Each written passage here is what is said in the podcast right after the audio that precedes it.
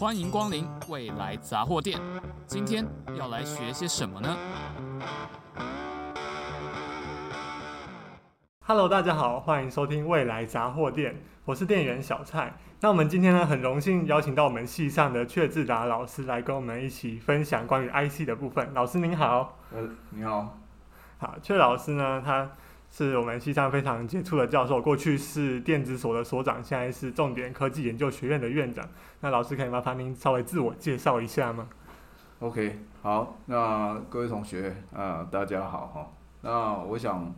我大概是一九八三年电机系大学部毕业哈。那后来我们那个时候要服兵役，所以两年的兵役之后，去美国的加州理工学院念博士。那大概一九八九年拿到学位，我就又回到台大电机系来担任教授。那个时候呢，没有助理教授啊，所以一开始就是当副教授。那我那时候加入了一个研究分组，叫 CAD 组啊，就是电脑辅助设计组。那其实到最后，CAD 组很多老师呢都是做 IC 设计啊，包含我们现在同学知道，就是我们呃上上个月刚退休的那个陈良基部长啊，他就是。比我早了两三年啊，进入 CAD 组，后来 CAD 组呢就跟另外一个叫电子电路组的合并，就变成机体电路与系统组，所以就是 ICS 组。那从那个时候到现在，一九八九到现在应该是三十三年了哈，所以也是蛮久了。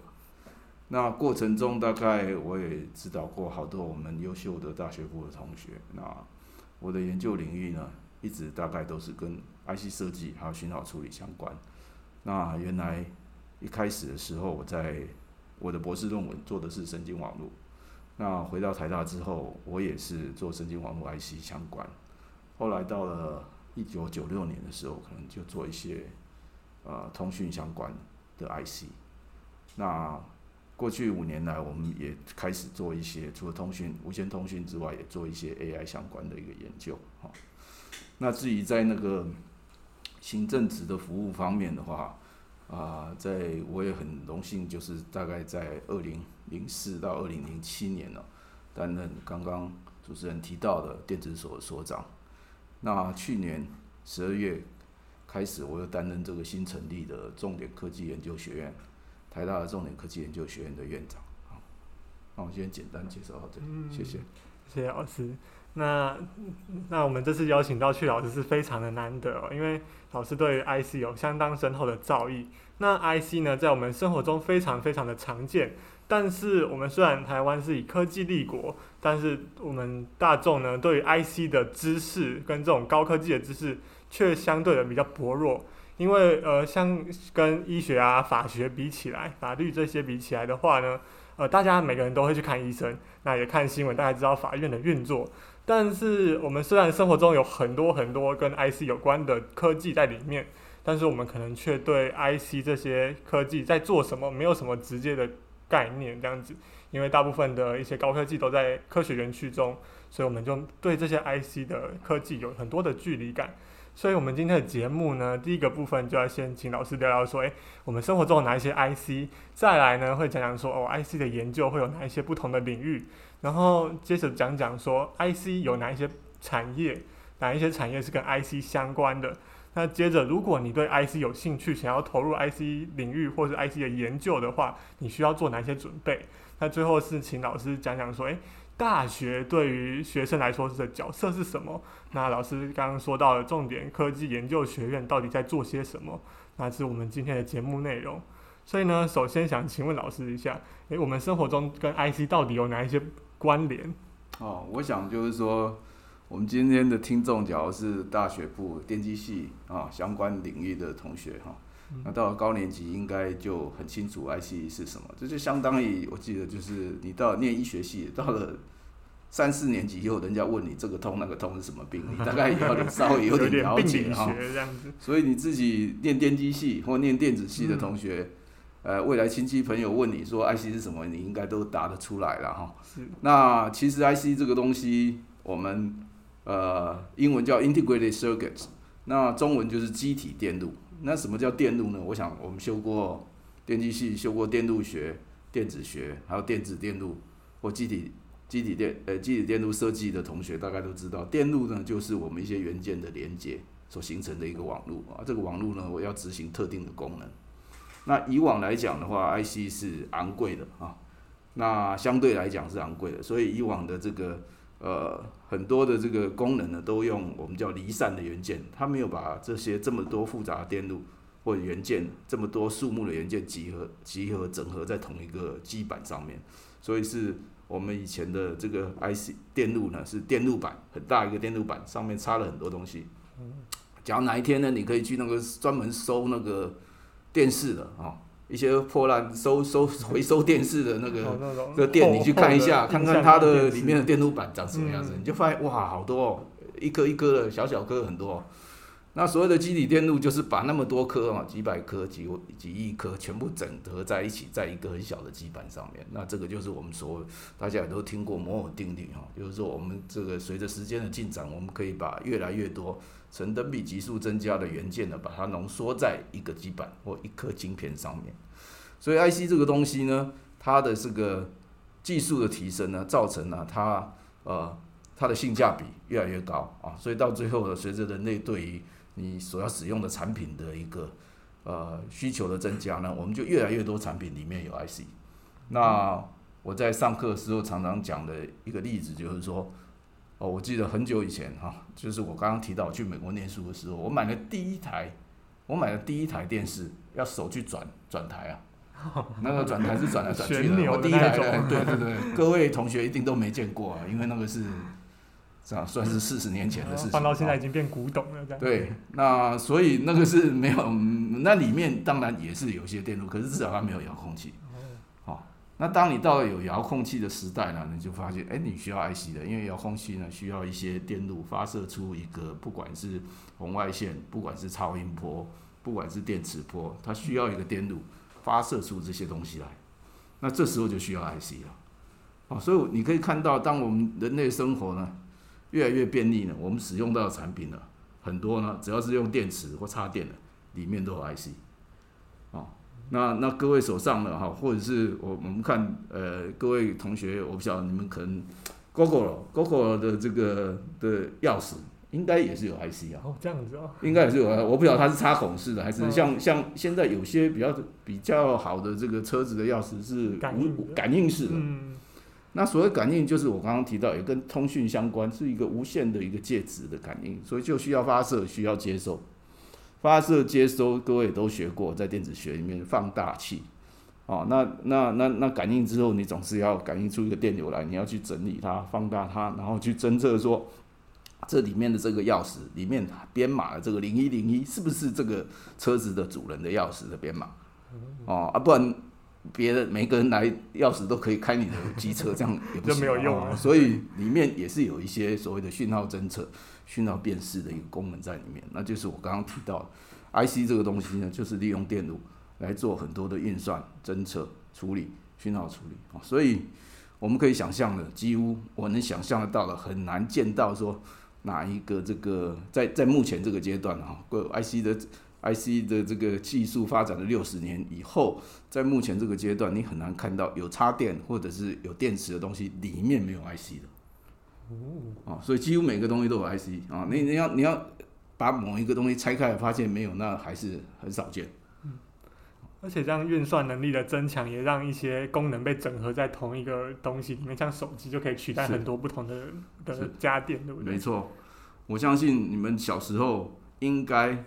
可能你的父亲或者是你的长辈还要用那个所谓的 camcorder，我们那时候叫摄影机了。摄影机来拍影片，哈，就是那个那个时候的，我记得智慧型手机应该是两千年以后才开始，才开始或两千年之后才开始有这个拍影片的功能的哈。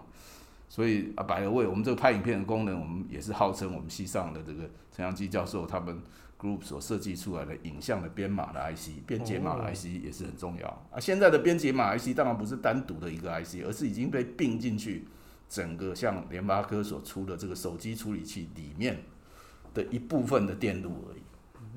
啊，那在更早以前，当然每个功能有它自己的一个 IC。那就像刚刚主持人讲了，我们现在手机里面呢，很多很多功能都被并进去了啊。那同样多种功能呢，就可以并在一个手机的空呃处理器 IC 里面。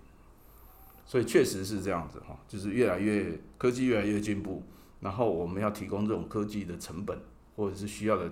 金钱啊啊，就是呃越低，那所以它的普及就越快。啊，所以我们现在可以看到，全世界哈，你到我们所谓的低度开发国家，它的这个国民生产毛额，每个人可能不到一千美金了。你看到，其实也是大家都想要有一个手机啊。哦，的确是太方便了。对，哦，那就是因为手机在那些地方已经卖到非常便宜了。哦，所以就是 IC 发展成熟之后，其实有一些像以前觉得很贵的东西，现在就越来越便宜了，这样子。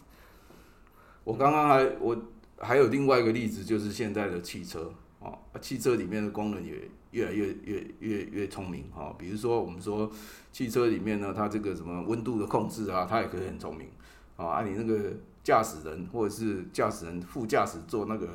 可能是坐的是呃乘客啊，那他们的这个座椅的姿态啊，座椅要要要多高啊，多多往前往后，然后斜躺的这个角度要多少啊，这些都是。到最后都是有记忆的功能哈，或者侦测的功能，或者是有这个呃利用 IC 来控制这些东西。那在很早以前，你大概无法想象以前的这个车子哦，它的后照镜是要用手去调来调去的，嗯，哦，啊，现在大概大部分人都是用电动的吧，哦，啊，或者定电弄完之后就定住了哈，所以这个一样啊，你要电动来控制，你把这些很多的控制的东西由机械改成电子电动。那既然要电子来控制，你就需要 IC 了。嗯，所以像车子里面那种什么有没有侦测，你有没有系安全带，那一些也都是，就是各种功能都会用到 IC。如果把一台车拆开，可能到处都是不同的 IC，对不对？所以就人家说前一阵子这个去年啊，所谓的德国跟呃德国跟日本的这些或美国这些呃重要的这个工业国家啊，也汽车工业国家，他们都在。对台湾啊做一个游说，说希望这个台积电可以多做一点汽车里面所需要的 IC，啊，让让让让这些工厂不要停工，啊，所以因为这些工厂欠的这些汽车里面的控制器的 IC 就变得无法出货，所以到最后呢，甚至有些汽车车的厂牌变成就是我先卖给你笨一点的车子。有就是没有控制器的车子，嗯、等到控制器有货，你再回来再改装，再换新。我先出货，因为什么都有了，就是少控制器。哦、哦，所以那个时候买到的这个汽车可能是电动椅不能动啊，电动椅不够智慧啊，或者是电动窗、电动后照镜通通不够智慧，因为都没有没有没有 IC 啊。所以那个就是所谓的这个供应链啊断掉啊，IC 的供应链断掉的那个时代啊，那也就是。在那个时候，甚至夸张一点，有人说这个汽车厂的工人要停工啊，就是领不到薪水，因为车子不能，车子再装也没用啊，也找 IC 这样。所以就事情严重到他们这些，据说是什么德国的部长啊，什么都要来透过外交管道来跟台湾政府来做这个请求了啊。但是相对来讲，这些 IC 不贵，所以对台积电来讲，做这些 IC 赚不了多少钱。嗯，哦。还不如做 Apple 的 IC 比较赚一点，但是所以它 Apple IC 不会缺货，哦，它缺的就是这些这些这个，但是这这些小 IC 所 leverage 所杠杆出来的效应，一一台车子多少钱，绝对比手机还贵。嗯，所以你倒过来可以算，就是说，哎，其实它变成在这样的一个经验哈，那这这就是去年年初这个缺 IC 缺货经验造成，就是说，啊，这些重要的这个工业国家。了解到 IC 的重要性，啊，所以我想台湾的台湾的媒体还有台湾的民众也了解到，就是说，哎、欸，台积电，但护国神山不好是不是真的啊？这四个字，这四个字有点夸大？不过，不过就是说，经过这么一个确经验哈，那我们台湾的民众跟媒体也比较了解，哎，确实。这个假如没有这样子，没有台积电这家公司，恐怕这些这些国家的部长也不会来拜托我们政府。哦，所以相对来讲，它是对于对于我们台湾的重要性，或者是台湾的地位的保障，哈的，就是是有是有是有一定，应该说很大的贡献。嗯，这样讲啊，还有另外一个就是说，因为各国媒体的报道，造成哎，全世界的民众也大概了解台湾可以跟 IC 画上等号。啊，这个在以前来讲，他们可能不知道台湾在哪里。嗯，他跟泰国搞混。对对，没有错。那现在因为 IC 的产业越来越进步，所以台湾在全世界的地位也重要了起来。这样子，好，那我们就大概进入第二部分，就是说，哎，想问老师说，IC 刚刚有说是集体电路，那有老老师刚刚有稍微讲一下说 IC 是什么？那想要问一下说，IC 有哪一些不同的研究领域呢？IC。当然是叫积体电路了哈，但是呃，我们在台湾来讲，我们可能就把它分作半导体，哦，那台湾台湾的一个比较大的，我们我们大概因为我想各位同学都呃会会看媒体呃或者是报道哈，那在台湾来讲的话，它是狭义一点的叫半导体产业，广义一点的叫电子产业，哦，那我这边其实我。在我们刚刚提到这个所谓的学院，我们有做了一个宣传的影片，然后里面就提到，就是说台湾的基底电路的出口，从十几年前是占百分之十八，台湾的基底电路出口占台湾出口的百分之十八，到了二零二零年前年，啊，已经变成百分之三十五，去年应该再稍微增加一点，也就是三分之一以上的出口是基底电路是是基底电路啊，就是 IC 的出口。那当然我们还有很多出口是电子相关的了。所以就是电子是电子业，等于是更大一个领域。那中间有一个相关的叫半导体。那只要半导体来看的话，我们一般就是分作啊设计、制造跟封封装测试。嗯。那设计就是说这个 IC 哦，我常常举的例子就是说，设计就像说我们今天 IC 是要把一个产品做出来，那假比喻成盖一栋大楼的话，IC。一开始就要由这个建筑师来想说，你这个大楼要什么功能？你是要做车车车站呢，还是要做捷运的联合开发呢？要做住宅呢，还是要做最高的这个一零一办公大楼呢？啊，你要先弄清楚你的功能是要干嘛。建筑物嘛，也可以盖博物馆的哈，所以。你要先弄清楚你的功能是什么，然后建筑师呢就依依照现有的 budget 哦，他他也不可能就是说不用呃钱都不用考虑哦，他要考虑说整个大概人家愿意花多少钱，然后来设计出这个建筑物来，这个就是所谓的 IC 设计了哈，啊，比喻成 IC 设计，IC 设计就是在设计这个积体电路的功能啊，那用最好的方式得到最高的性能。那接下来设计完了之后就纸上谈兵啊，你有的就一大堆设计图蓝图啊。那这个我们修过我们 IC 设计的同学或 IC 设计实验的同学就看过那个蓝图啊，那个叫做 layout，叫布局图。哦，那 IC 有很多层，一层一层的布局图。那这布局图设计好了之后呢，就要送去做嘛，啊，那送去做相当于我们在盖房子，就是说啊，那你就请个营造公司啊，那个叫营造公司，那个不是建筑师事务所，叫营造厂，请营造厂专门来帮你把这一栋你的建筑蓝图把它盖起来。那我们现在呢？我们在 IC 来讲，这个就叫 IC 的制造，或叫晶圆的制造。那这个就是包含了我们当然就是刚刚提到的台积电这样的一个公司啊，它就跟专门根据这个设计公司所设计出来的蓝图来做一个制造。制造完了之后呢，我们 IC 呢是不是只盖一栋大楼啊？我们是要做出千万颗产品。那每一颗做出来了没有经过测试跟整合是没有办法卖给客户的。所以我们还有第三个 IC 的相关的这个领域，叫做封装跟测试，哦，所以大概就是这三大，这三大，呃，以半导体来看，就是或 IC 来看，就有这三大子领域。那当然，在第一个领域，联发科，我们目前最高、最台湾最大的这个设计的公司是联发科，啊，那台湾整个设计的产值占全世界大概是百分之二十。那第二个领域，晶圆制造啊，晶圆制造的话，我们大概只算所谓的代工的这一部分，也就是晶圆厂啊、方嘴这一部分。那台湾的产值应该是光台积电就占了五成五的样子啊。那当然还有联电，还有力积电，还有其他的这个台湾的其他的这个晶圆制造的代工厂，可能占了六十几 percent。那这个也算是世界第一了哈。那刚刚那个百分之二十设计，百分之二十是世界第二。那哪一个国家的这个机 IC 设计业最占占比最高？应该是美国啊。那美国有一些比较大的这个我们叫无晶圆的一个设计公司啊，像像最大的可能是应该是高通啊，高通跟博通，博通后来并了一家，可能变成呃也有可能它是第一名哦。博通、高通还有辉达，辉达就是做我们 GPU 的，嗯，啊，同学大概都知道 NVIDIA 的这个 GPU，嗯，那所以这几光这三家公司就很大了，啊，所以台湾在 IC 设计是占世界第二，在 IC 制造、晶圆代工这边是世界第一，那后面的这个封装测试，